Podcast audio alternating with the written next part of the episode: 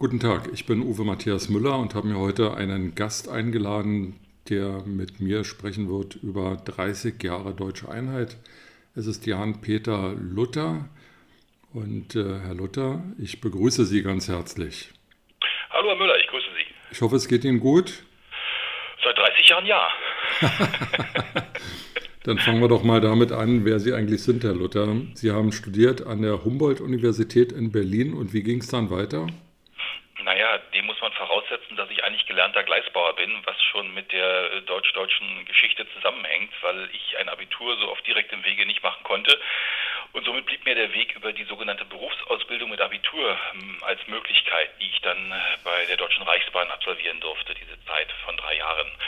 Ähm, ich hatte Bewährung, kam also gut dabei raus und habe dann mit Abitur und Berufsabschluss äh, mich dann drei Jahre zur Armee verabschiedet, weil ich mit dem Abitur eigentlich studieren wollte und das als Nicht-SED-Mitglied oder nicht linientreuer ähm, Kader war dann eben das Opfer drei Jahre Armee. Und als diese Zeit, also die drei, zweimal drei Jahre durch waren, äh, war dann genau der 25. August 1989, Erich Honeckers Geburtstag und ich wurde wegen guter Führung aus der Armee entlassen und dann begann eigentlich meine eigentliche Biografie, die ich dann selbstbestimmt äh, aufgrund der Zeit, die sich dann ergab, machen konnte. Somit äh, konnte ich mein theoretisch geplantes Journalistikstudium, Fernstudium in Leipzig an der Karl-Marx-Universität canceln und habe selbstbestimmt mich für die äh, Studienrichtung Geschichte Ethnographie an der Humboldt-Uni in Berlin entschieden und damit begann eigentlich ein selbstbestimmter Lebensweg, den ich seit 30 Jahren freudvoll beschreite.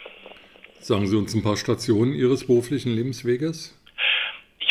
Leib und, Le Le äh, ja, Leib und Seele Journalist gewesen, habe mit zwölf Jahren angefangen, Radio zu machen, habe Radio als total befriedigendes, als sehr aktuelles Medium empfunden und habe quasi im öffentlich-rechtlichen Bereich, also von Inforadio, Radio Fritz, Antenne Brandenburg, Radio Brandenburg in der Berliner Radiolandschaft äh, mich intensiv getummelt, habe dann das erste deutsche Talkradio-Projekt mit begleitet als Talkmaster am Nachmittag in der Drive-Time. Allerdings ist die deutsche Sprache kein geeignetes Medium für ein Talkradio, weil wir ja keine sehr melodische Sprachform in Deutschland haben und habe dann ähm, vier Jahre lang äh, vom ersten Sendestarttag an den ARD ZDF Kinderkalender in Erfurt aufgebaut mit im Rahmen der Eigenproduktion. Und bin dann 2001, äh, nachdem dann die Marktführerschaft für den Sender da war und alles aufgebaut war, zurück nach Berlin, weil ich neben meiner journalistischen Linie auch leidenschaftlicher Berliner bin. Und die Stadt dann plötzlich das war, wovon ich äh, davor geträumt habe, dass sie es mal werden würde, nämlich Sitz von äh, Regierung Hauptstadtfunktion und die Regierung war 98 bis 2000 ja nach Berlin gezogen, sodass dann die Musik eigentlich auch die politische wieder in Berlin spielte.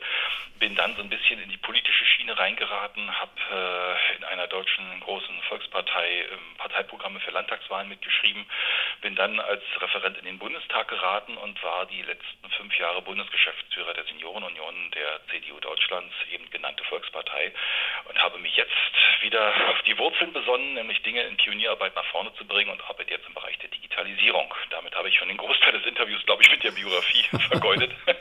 Aber das alles ist möglich geworden eben nur, weil es diese deutsche Einheit letztendlich gab. Und diese Zeit äh, ist mir immer noch nach wie vor in dankbarer Erinnerung. Wo waren Sie dann am 9. November 1989? Da war ich bei einer Kinopremiere ähm, für das DDR-Radio. Ähm, Im Kino International gab es einen Film mit einer äh, sehr modernen Thematik, die damals noch recht unmodern war in der DDR. Das war das Thema Homosexualität und der Film hieß Coming Out. Ich war also im Kino und die Premierengäste und die Darsteller auch und wir haben vom Mauerfall direkt nichts mitbekommen. Das habe ich erst am nächsten Morgen festgestellt, dass plötzlich die Straßen und die Welt ganz anders aussahen.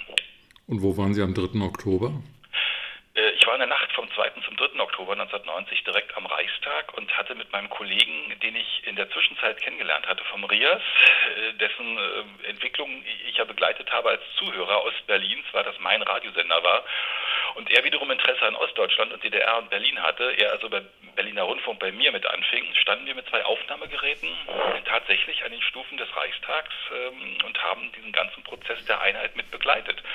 Und das ist als Tondokument tatsächlich noch vorhanden und äh, manchmal so in trüben Tagen höre ich mir das an und bin fasziniert von, von meinen Emotionen, die ich damals in der Nacht vom 2. zum 3. Oktober 1990 hatte, mit kurzen Interviewfetzen noch, wo wir haben dann Günter Jauch getroffen und, und äh, Thomas Gottschalk und Helmut Kohl, der natürlich nach der Zeremonie keine Interviews gab, wie er sagte, und ähm, schnell sein Auto aufsuchte, um das weiterzusuchen, was er auch gefunden hatte. War ein faszinierender Tag, wo ich erstaunlicherweise gegen 12 Uhr auch feststellte, dass ein Stück verloren geht, nämlich ein Stück meiner Identität, ähm, wo ich kurz äh, drüber nachdachte, ein kurzes Drücken verspürte, aber der Prozess dessen, was dann alles kam, überwog und die Freude auch über das, was ich an Identität verloren habe und kann deswegen auch nachvollziehen, dass es vielen Menschen heute noch so geht, dass äh, ihnen ihre DDR-Geschichte so ein bisschen fehlt, weil das ein Stück Leben ist. Nicht, dass es das System bedingt war, aber äh, die Zeit, äh, dass was ihr soziales Umfeld war, was DDR eben auch ausmachte, nicht nur dieser Staat, den es repräsentierte.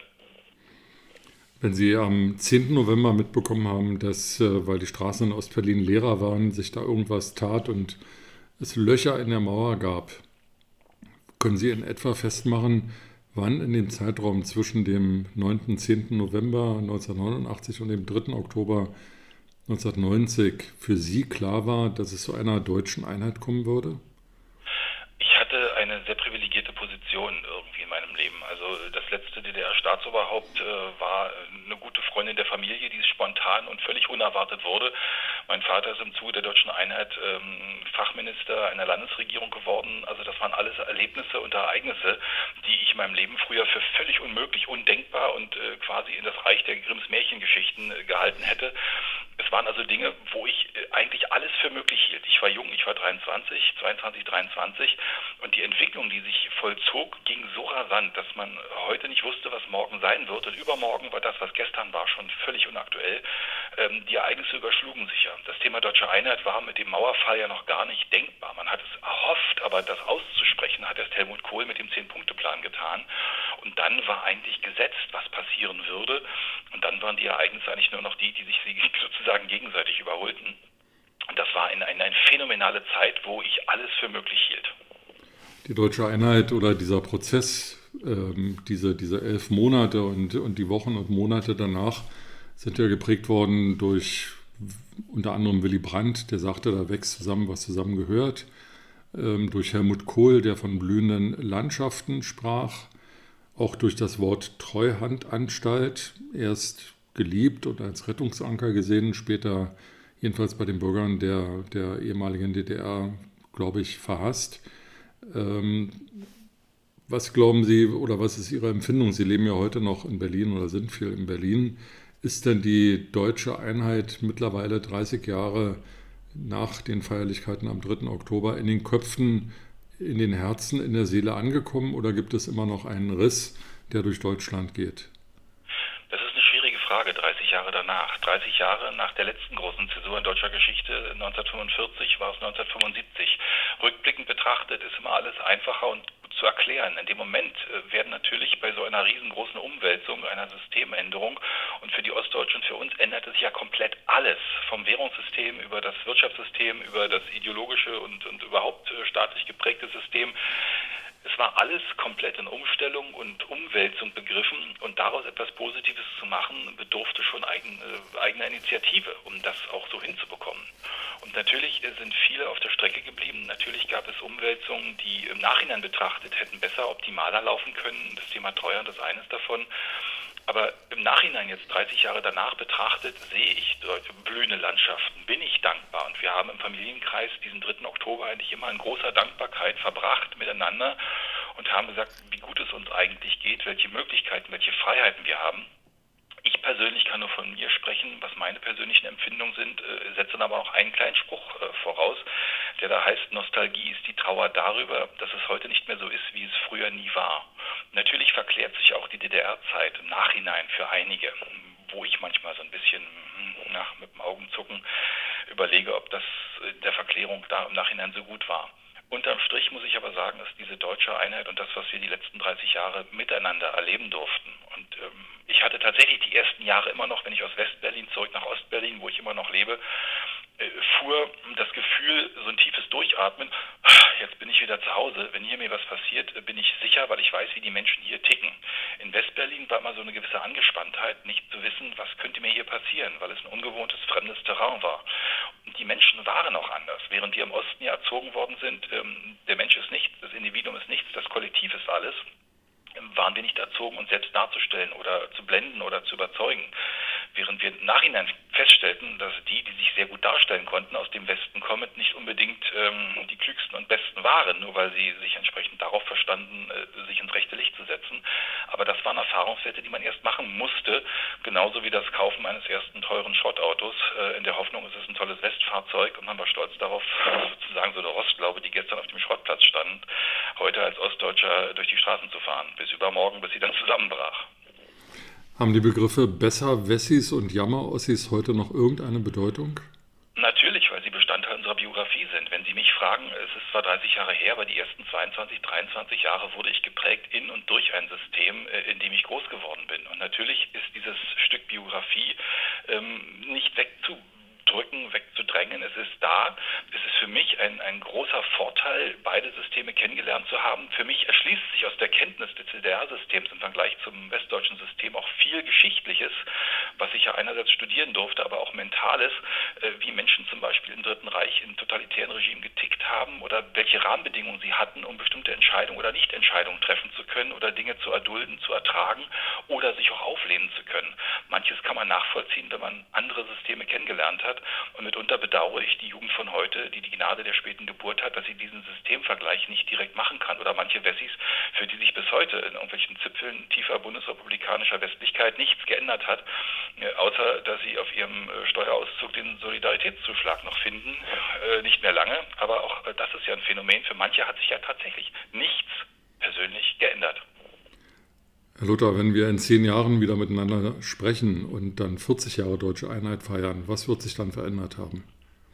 Ich hoffe, dass wir die Unterschiede, die jetzt noch für viele Menschen in Ost und West spürbar sind, was äh, Gehaltsunterschiede betrifft, ähm, weniger spüren. Ich hoffe, dass wir vielleicht das eine oder andere, was in Ostdeutschland auch was Gleichstellungsfragen Mann, Frau, gleiche Bezahlung und ähnliches betrifft, ähm, hatten, dass das vielleicht angeglichener sein wird, dass wir vieles, was wir hätten aus der DDR positiv lernend mit übernehmen können. Das ist immer auch so ein lapidarer Allgemeinplatz, äh, aber es sind ein paar Elemente dabei, die man vielleicht überdenkenderweise auch in der Gegenwart äh, nochmal prüfen sollte, um sie in Zukunft vielleicht doch in ein deutsch-deutsches, gemeinschaftliches, engeres Individual-Deutschgefühl nach der deutschen Einheit haben kann.